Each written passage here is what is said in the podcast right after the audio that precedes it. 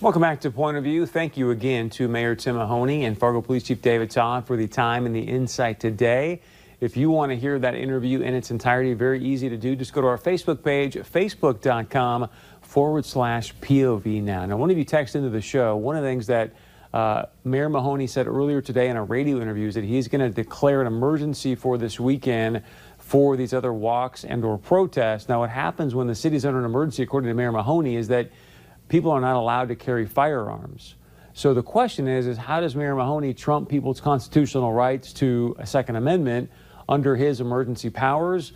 I don't know exactly. We'll look into that for you and try to get you some more clarity uh, as things go on. So, again, please share your point of view with us. We love hearing from you and stick around. We'll be wrapping things up right after this.